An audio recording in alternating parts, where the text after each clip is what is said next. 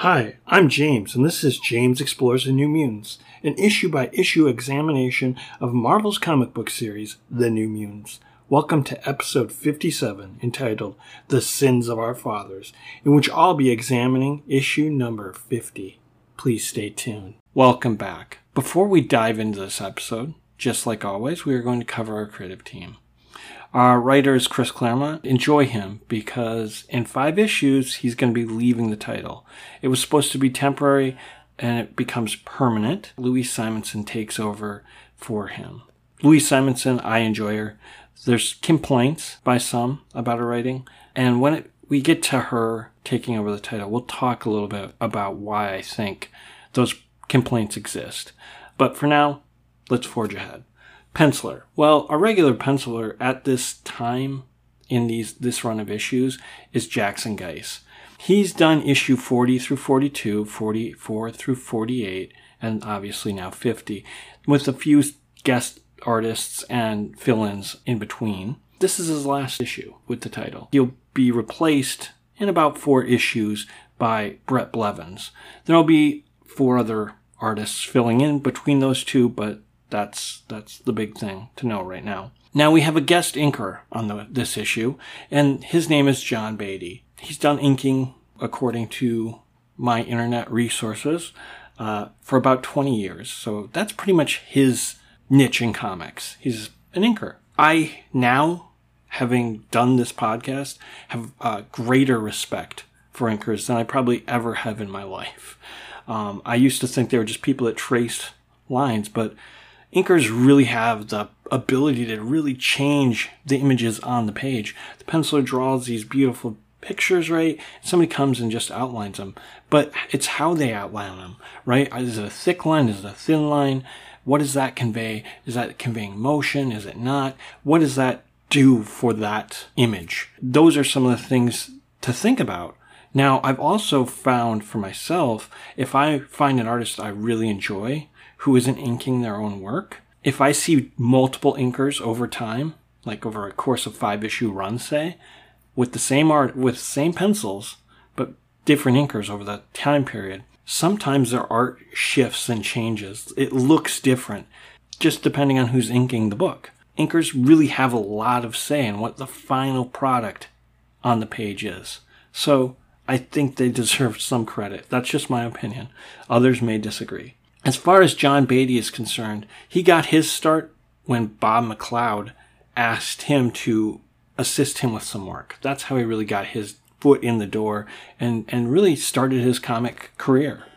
Um, we have colorist Glynis Oliver and letterer Orzechowski and Buhalis. Editor is Ann Nocenti and editor in chief is Jim Shooter. Pretty much the usual suspects on this title. The issue opens and we find Illyana on this very first page. She's on the splash page. And we see that she's in limbo. She has her soul sword out. She's sitting. She looks tired. And parts of her body are covered by that silver eldritch armor. And what's going on is when Illyana, to rescue her friends and Warlock from Magus, teleported Magus to Limbo, he began to infect Limbo with the transmode virus. The demons are rising up against Illyana. They're trying to kill her, trying to take Limbo back from her. So she's fighting for her life. She's exhausted. She doesn't know how long she can keep this up. You know, and how long has this been going on? It could be an eternity because time has really no meaning in limbo. In the fighting, she is touched by one of those demons that's been infected. Sure enough, her body starts to be infected by the transmode virus. Well, she slashes her leg where she was touched with her soul sword, and it purges the contagion from her body. But at the same time, more eldritch armor begins to coat her body. And she's wondering, like, what happens when my body's completely encased in this? What will happen to me? But she really doesn't have time to ponder this thought long because she's confronted by S'ym, Her one time right hand demon. When she took over the throne, S'ym answered to her. S'ym no longer is willing to answer to her. He is not taking her directions anymore. In fact, he is the leader of this rebellion. He was infected by the transmode virus, just like the other demons, and is now more of a puppet of Magus. S'ym believes if he can just take out Illyana, Limbo will be his. He'll be the ruler. Illyana tries to point out that that's not likely to happen because Magus can't be trusted. All this is kind of irrelevant. They don't really even get to a confrontation because Illyana's going to jam her soul sword into Limbo. In doing so, she is flung across the galaxy to parts unknown. There's just some really good stuff here. So let's take some time and kind of pull it apart. First is Illyana's Eldritch armor. It is depicted inconsistently, covering different parts of her body throughout the entire series. Why is that a problem? Well, one, Marvel is about continuity. That is one of the great things about Marvel. It's one of the great things about X-Men. It's one of the great things about New Mutants. And it's one of the great things about Claremont's writing. Is there's so much continuity. I personally enjoy that. So it's important that artwork be consistent throughout these issues, in my opinion. I would also argue that because comics are a visual medium, it's really important that the art is consistent. And this is a failing. This is a flaw in this particular issue and other issues where it hasn't been depicted consistently. So it's confusing one for the reader. And unless Claremont writes, hey, this is what's happening, we don't know that there's a difference because it's not consistent. That's really the only issue I have here. The other part is really more of an interesting note. Now, there's this exchange between S'ym and, and Illyana, and S'ym is talking about how Illyana should follow Blasco, flee Limbo, and refers to Blasco as her father. Now, Illyana retorts that Blasco is certainly not her father, but neither is her dad. Her dad's not much of a father either. The only person in her life that she could consider father like is Xavier. Illyana sees Xavier as more of a father figure because she hardly knows her father. All of her formative life experiences have happened either in limbo or with the X Men, not with her own family, excluding her brother, I guess. It's always been Xavier who's helped guide her through this. It was either Xavier or Blasko. So S'ym's comment that Blasko's like a father is only true in that Blasko helped to form Illyana. The Illyana that we see depicted on the page of, pages of New Mutants is the creation, is the formation of Blasko's intent. Like this is what he wanted. He created Illyana's dark side. He fostered her dark side. He withheld in the magics, the light magic from her.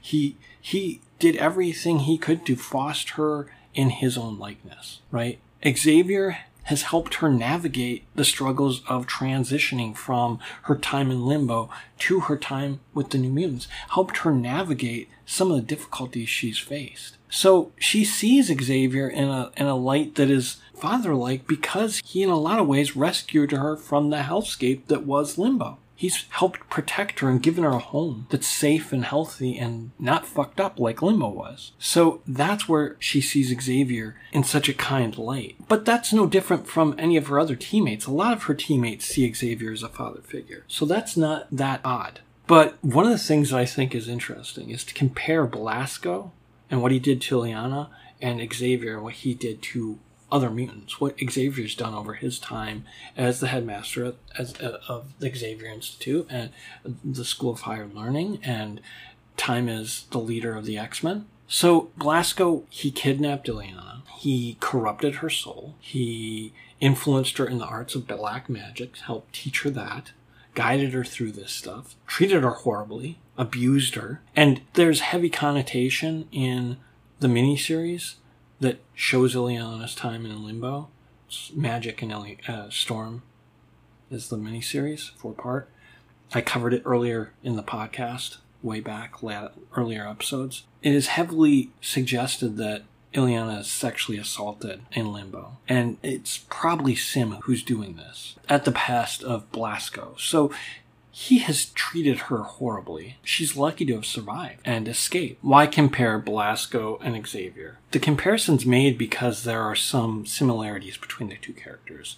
Let's examine Blasko. So Blasko, he kidnaps Illyana. He raises her in limbo, corrupts her soul, he teaches her black magic for his own purposes. He withholds other knowledges of, of lighter magics and white magic. Um, he's abusive towards her. It's heavily suggested in the miniseries uh, Magik and Storm that Belasco has S'ym sexually assaulting her at times. Illyana suffered greatly So how can I compare that to Xavier? So Xavier, when we look at his relationship, especially to the original five, we see some correlation. When Jean joins the school, Xavier, who is supposed to be her teacher, her the headmaster of the school, her parental figure at the school, the authority figure, he is immediately attracted to her. He's lusting after her. He's thinking about her. He's wishing he could walk because if he could walk, then Jean would be his. Like this is the thoughts that are going through his head. So we know that's occurring. We know that he limits her ability to really explore and utilize her powers because he's fearful that she won't be able to control them. So he puts limits on her powers. That's not what he does with the New Mutants, but that's what he does to Jean Grey. We see instances where he's faking his death. Whether it's for the greater story or not, like that's what happens on the page. His character is judged by the actions he takes. And that's, you know, he fakes his death, tricking his students. His students believe that he's dead. That's traumatic stuff.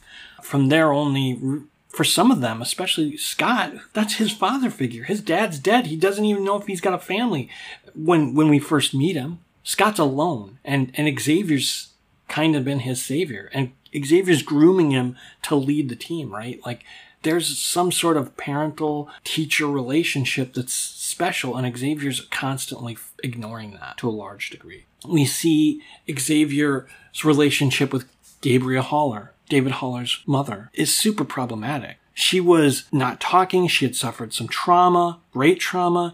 And Xavier takes that moment. He, he's attracted to her and, and he manipulates her using his telepathy and, and they end up having an inappropriate relationship. He uses his powers to manipulate people all the time. These are things that are not something who is responsibly using their abilities and is a good parental figure and a good teacher should be doing.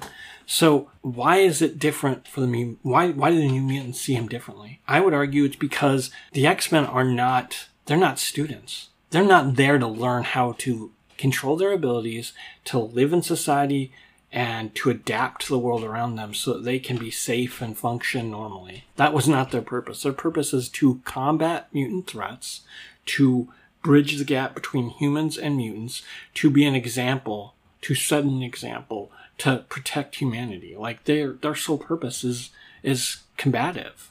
And so if that's their role, it's not like Xavier's there to be their parent. He's he's he's molding them into something that he a tool, an instrument for him to use. The New Mutants he's taken under his wing for the sole purpose of providing them guidance and education so that they can better themselves and adjust to the world around them so that they don't have their powers manifest and interrupt their lives and destroy the lives of people around them, right? Like he's making it so they can potentially, if they choose, blend into society. That's what he's he's offering those students. So in that regard, whether you agree with blending in with humanity or not is a good thing. He is more of a teacher and more of a guiding figure and more of a parental figure than he has ever been to any of the other X-Men. I think it's really important to remember wise words spoken by Kitty Pryde. Professor Xavier is a jerk on a fringe world in the middle of the galactic nowhere. The narration to describe this planet out in the middle of the galaxy is perfect. Like Claremont does such a great job here. I really, really like the narration describing this world. But there's this, this line. He says, it's a nice enough place. We're going to come to find out that this place is actually not that nice. It's full of slave traders, looks like bounty hunters. It's kind of a hive of scum and villainy, if you will. Anyways, on this world, we find the Starjammers. And with the Starjammers are Lilandra and Xavier, Charles Xavier. So he's not dead. He survived. They were able to re- save his life. And he's been running around kind of as a fugitive with his girlfriend with the renegade Starjammers led by Corsair. Now, they're here on this planet looking for help. They need to repair their starship, get supplies, refuel, all that kind of jazz. And so they go into this bar, Munden's Bar. And this is from a comic published outside of Marvel, Grimjack. This bar is central to that series. Now, Grimjack is actually Hagar in this comic. It's the same like character design, and that's Corsair's contact in the bar. Now, there's so many, so many, so many cameos. It's unreal. Um, Micronauts show up here. And the reason they're drawn in here is because, one, they look alien, but they're also a series that was formerly being drawn by none other than Jackson Guice. And we have Arcturus, Rann, Marionette, Fireflight, Acroyear, and Bug. Those for sure I, I can up, pick out of the crowd. We also see Herculoids from an old Saturday morning cartoon from the 60s. We see Gloop and Glop. They're both like these blob characters. Uh, Tundro, who's like this hybrid Triceratops thing. And Igoo, who is a big muscular rock Goliath thing. Tundro could also be a Droog, a Hulk villain, but it's probably Tundro. And then finally, the last call out is on Xavier's uh, flight suit that he's wearing. We see the patch for the Nostrum, which is the ship from Aliens. So there's a ton of cameos uh, to pick out of this. And there might be more. I, I don't know if I've caught them all because there's some characters that aren't well defined, but they look like they have enough definition. They might be something. So, hey, listeners, if you know some other cameos and can pick them out, please send them my way. I'd love to know all the characters that we have been treated to. So, anyway, they're here trying to their, complete their mission, repair their ship, and get on their way because they're fugitives, remember? Xavier all of a sudden senses something. Something he's never felt before, but very familiar. And it turns out it's Illyana. They run to the slave trade quarters, and sure enough, she's up on the auction block. This scene's a little odd. Illyana really, her character suffers some pretty blatant sexualization in this issue. The slave trader trying to bring her under control zaps her with this beam, and it pretty much forces her to orgasm into like submission. It's kind of fucked up. We then see after in her underwears running around aboard the Starjammer. So she is super sexualized in this comic. Nevertheless, Xavier and his fellow compatriots, the Starjammers, they, they successfully rescue Illyana and they get aboard the Starjammer and they, they hightail it. It should be noted too that this is Xavier's first appearance since X-Men 203. It's been quite a while since the team as far as the New Mutants and Xavier have been reunited, we are really getting the band back together. And Claremont's taking this opportunity to really tie up some loose threads, some some hanging storylines that hadn't been addressed for a while. So, as he's wont to do in these uh, milestone issues, he likes to have a grand story and really kind of clean up around the edges. And we're seeing that here. Following the rescue of Illyana, everyone's beamed back aboard the Starjammer and things are tense, kind of. You know, the deal with Haggard may have fallen through, and the Starjammer, the ship, it's really the only thing that's keeping these fugitives out ahead of bounty hunters and the Shi'ar Empire. They're on the run with Liandra, who is no longer the ruler of the Shi'ar Empire. Her sister is now. So things are not great, but they did rescue Illyana. They get her some medical attention, and and this gave Claremont a great opportunity for a lot of just loose ends, knotting up some loose ends. We've got uh, just this great exchange that happens while they're eating dinner. Illyana's talking about just talking. I mean, she's just talking, just filling air. You can tell she's probably nervous, excited, anxious, scared, right? And she's around people that she knows, and that's probably exciting as well. So she is talking just nonstop. She ends up telling everyone about Scott Summers, uh, Cyclops' son. Corsair is his father. And Corsair finds out through Illyana that he's a grandfather. Claremont must have figured, remembered at some point that he's never given this child, that no one's given this child a name. So Illyana makes light of this, saying it's a state secret. the child's name's a state secret because no one knows it. Claremont's kind of poking fun at himself and other writers, uh, probably Simonson, because neither of them have named Scott's son yet. We also have this exchange about the Mets are doing well. They're they're leading their division and they're miles ahead of everybody. And, Illyana hopes they win the World Series. Corsair doesn't know who they are. Now, for some, this is problematic because it just doesn't fit. Like the Mets would have been a team before. People have argued that the Mets would have been a team before Corsair is pulled into space. I mean, it's comics. It's it's not like these issues when they came out line up necessarily with the time in the comics. So you know, I I would argue that you know it's Claremont knows what the timeline is better than I do, and I'll, I will uh, I'll give him this one. And then Illyana fills him in about the mutant massacre because Charles Xavier he's curious. He wants to know how Magneto's doing as headmaster, and she tells him not it's not great. Things aren't great about the mutant massacre. How the new mutants they were told to stay behind and wait, but they were concerned about so many things, and they didn't want to let their friends and family suffer or have them do all the dirty work. And so one they went and looked for Shane's Shane Man's siblings talks about the trap, talks about going to the, the Morlock tunnels and finding all the Morlocks wiped out by the Marauders. And she talks about running into Magus and how they fled through time and space and how horrible that was and how the team got split up. She doesn't know how to help them, and Limbo's overrun by Magus, and how scared she is. During all of this, it's discovered that, hey, Xavier can read Illyana's mind. Well, that's never been a thing before.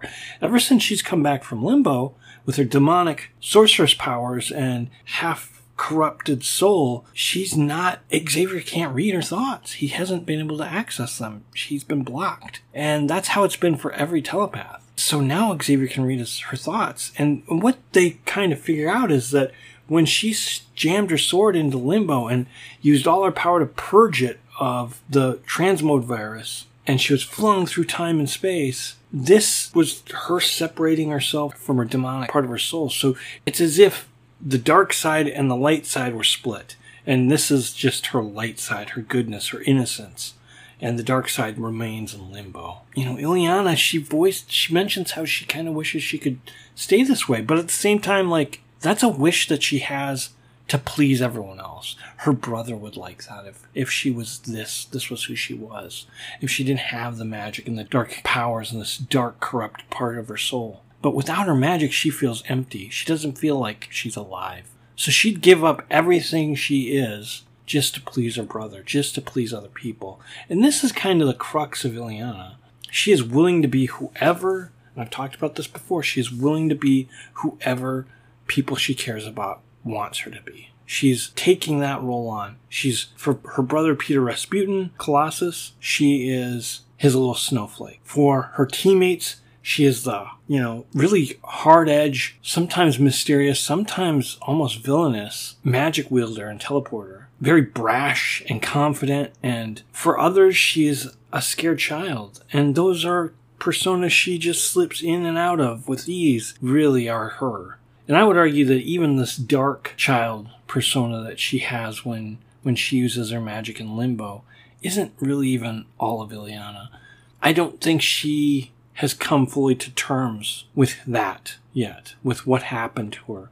Uh, she was traumatized in Limbo. She's still suffering that trauma. She, you know, aged almost seven years in limbo in a matter of seconds for everyone else that knew her. So she went from being a child to a teenager in a blink of an eye. And yes, she experienced time in limbo, but in isolation amongst demons. Like she doesn't know how to be a human among humans. And so that's kind of the tragedy of Illyana, in my opinion. She is a great character because of this. And she does definitely have this ability to fake it until she makes it in a lot of instances. But she is definitely not whole, not complete, and not fully defined in terms of her own view of who she is. She doesn't have the confidence to be who she is. And even if she did have the confidence, I don't know that she's fully fleshed out who she is. At least as much of as a teenager can flesh that out. But I digress. So, with this discussion and finding out that the new mutants are scattered across time and space, Xavier wants to save them. And this is something that Liandra is afraid of.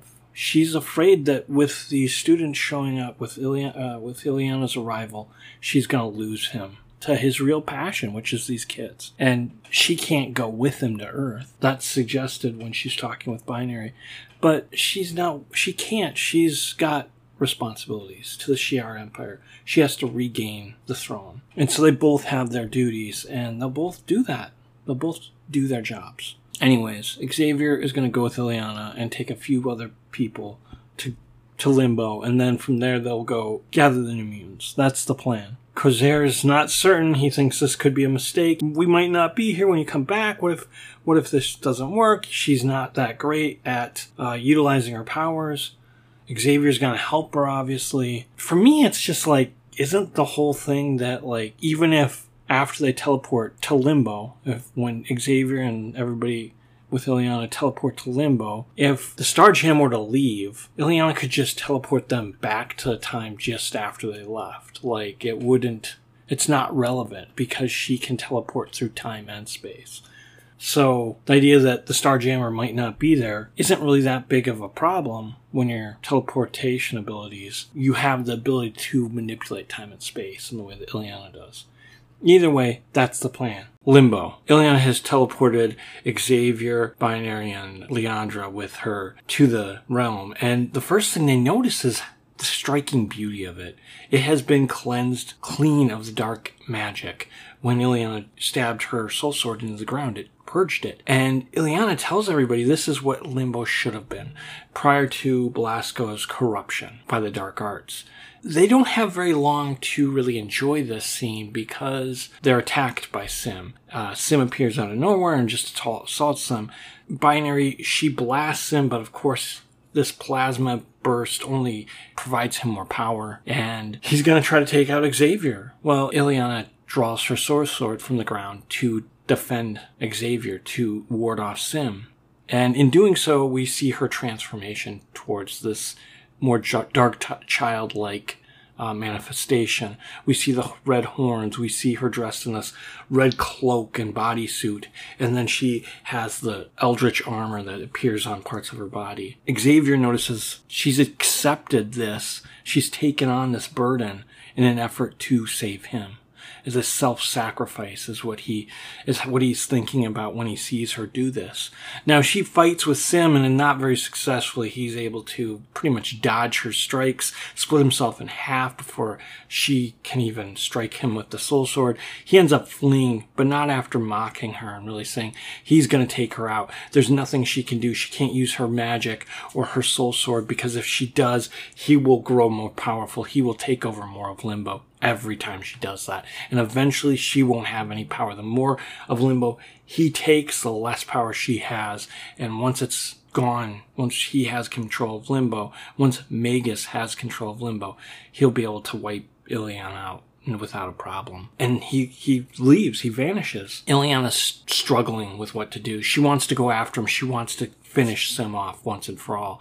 But she also knows that her friends need help and that She's the one who can teleport them to her friends. She's the one who can regather her team. And so she asks Xavier what she should do, and he doesn't have the answer.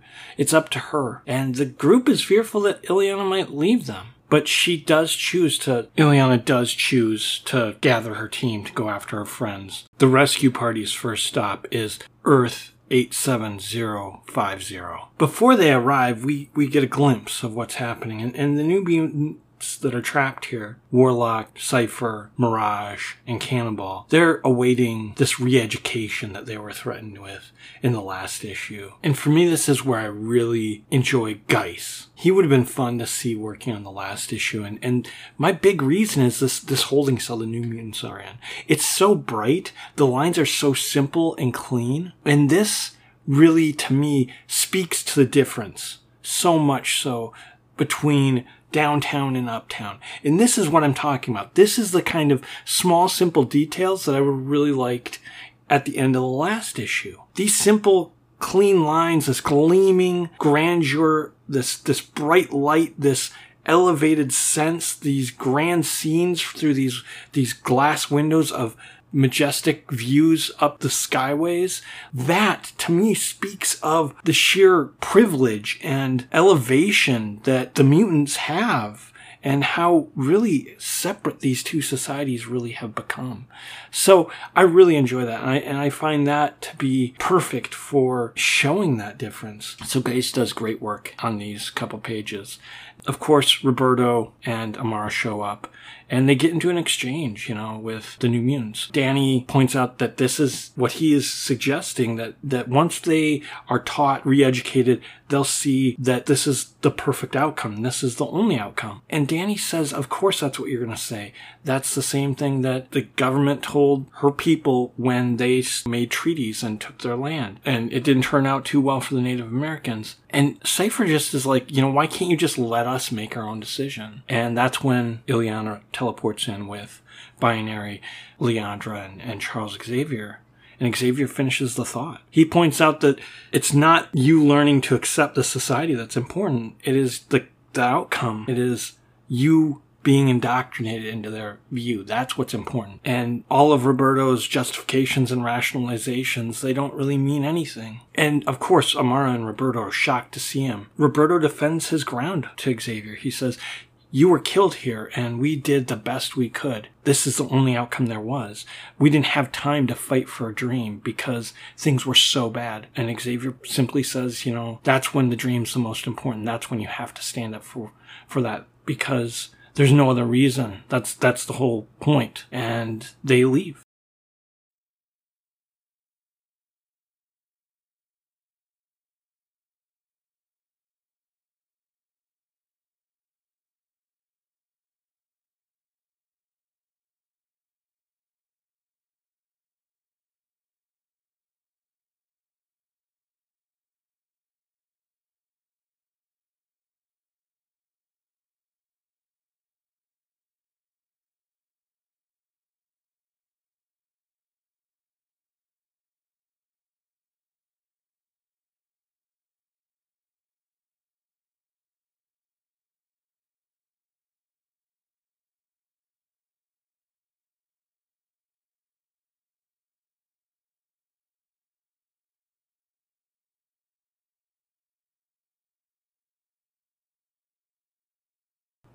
Having rescued their teammates. We are teleported to Manhattan. It's the same place, but it's definitely a different time or a different future. They locate the remaining New Mutants.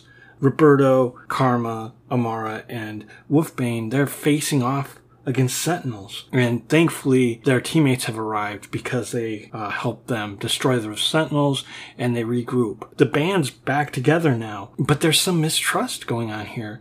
Because if we remember, Roberto and his teammates that were split up in this future, they met the future versions of Sam and Dani. And they were hard bitten. They're hardened in that they were the only survivors. The rest of the X-Men and New Mutants had been massacred. And they were fighting to save themselves, to save this world from the Sentinels. They were definitely hard bitten warriors. And Roberto's not sure how to relate to his comrades from his present.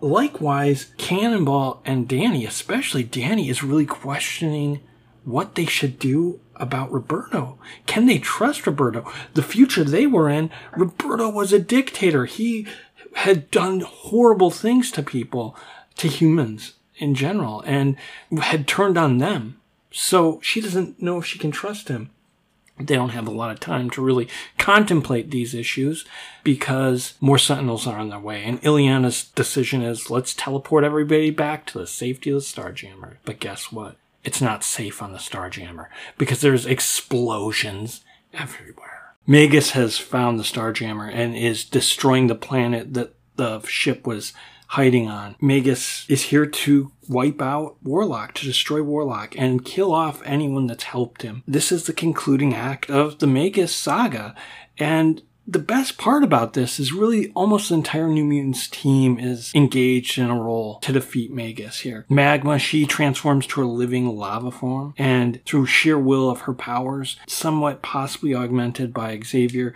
but she holds together the planet long enough for them to defeat Magus. Illyana, Cannonball, they kind of support and distract. They work to really help their teammates get their parts of their job done. The plan ultimately is devised by Cypher, though, how they're going to defeat him.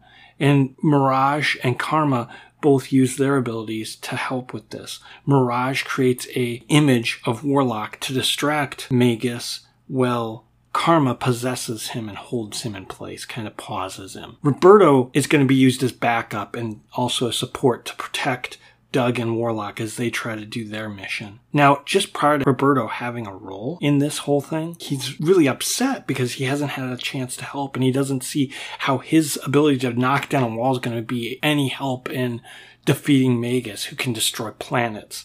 And Xavier speaks to him. Xavier says, not everyone in a team is essential to resolve every conflict, lad. You've done your part in the past and no doubt will again.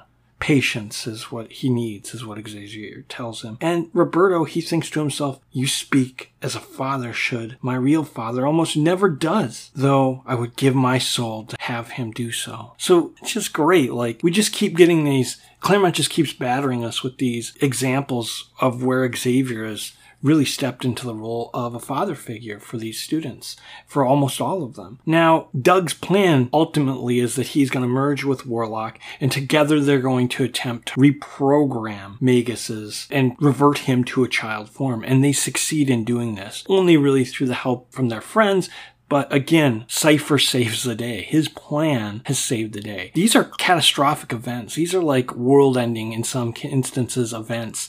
And Cypher again steps up to the plate. He is an integral part of this team. And I know a lot of people don't like his character. It's not, his, his abilities are not combat based. They don't easily translate. But this is now the second or third time where Cypher has stepped in and done something that none of his other teammates would have been able to do. He is integral to this team and I enjoy his character quite a bit. I think Cypher's well written and and really just a great character overall. I enjoy him. When I was younger, I used to think he was a stupid character, but as I've aged, I really have come to enjoy him. Anyways, everything's resolved. People are really happy. We still have Dani, who's kind of and she is really still stuck on this idea of these future events and how can this team work to prevent the outcomes they witnessed in these alternate timelines. Now, Warlock, after everything's resolved, he takes a moment and he embraces Xavier. He, he thanks his friends for having taught him so much, and he requests from Xavier the right to call him his father. And Xavier is more than happy to indulge that. And that's kind of the end of this issue. That's that. Well, that's not kind of. That is the end of this issue. That's the wrapping up of this mega saga. And Claremont has beautifully tied up a lot of knots. He's got some other new hanging threads, plot threads that some of which he'll never get to. Marvel had totally intended to have this great mutant war. It's never going to come to fruition. We also see the laying of the groundwork for Inferno. I mean, this is the, these events are going to affect Illyana. This from here forward, like the writing is in a lot of ways on the wall. Illyana's not going to last long. It's the beginning of the end of Illyana. We've already established that if Illyana uses her soul sword or her magic, this is going to allow S'ym to gain more and more control of Limbo. And do you think for a moment she is going to go forward without having to use her abilities, her, her magic, and her soul sword. This is setting up some big story arcs, one of which I already said the Mutant War is never going to come to fruition, but Inferno does. And that's going to have long range consequences for the X-Men and the New Mutants. So that's the, that's, the end of the saga here. It's well done. I really enjoy it. And having gone back over it, I like it all the more. You know, I think Claremont masterfully weaves these stories together. I think of the two futures we see, the first issue 48 is the weakest. It's just the retread of Days of Future Past, but Earth 87050 is brilliant. I mean, I, I, really think that is a fantastic creation. It's the only example up to this time of an alternate timeline where the mutants have succeeded and, and have control of Earth and have bettered their position yes, at the cost of humanity, but like that's an interesting thought too. So just really well done. And Guice, you know, he's hit or miss for me. I think some of his background work is fantastic. I think, you know, I think there's a splash page of Magus that is absolutely brilliant in the center of this. It's so perfect and beautiful and wonderful. Like it is stunning. His Magus to me is amazing. I love the way he draws Magus. I think he's fantastic because Magus looks like he is something that is similar to that demon bear, like foreboding and unsurmountable. And he conveys that, I think, very well. There's some issues, I think, with the way he lays out his pages some of the gutters. Like he splits some page, some panels with a gutter, and there's almost no no rhyme or reason to it. I don't understand why it was split, unless it's to convey distance like separation. Maybe there's a difference in time, but like I don't like it just doesn't come across. And the one example is when they're in M- Munden's bar and Corsair's addressing Haggard and we have Lilandra and Xavier at the bar and there's two separate conversations going on and the, the gutter comes down between the panel and in the middle of that panel what is split is two of the micronauts. So we see parts of their body in each panel. So like it just doesn't convey for me separation of time and certainly does not convey any separation of space. The only thing that I can read into that is that time is different. So like the stretching out of time in the bar, like they've been there a while. That's the only thing that comes to mind to explain that. And there's another instance too. So there's a couple of places where gutters I just don't they don't I don't understand. I just don't get it. But all in all, fantastic issue. Really a great double sized issue. Like I think for a celebratory issue, this 50th issue, this double size, is fantastic. And uh, kudos to Claremont and Guice and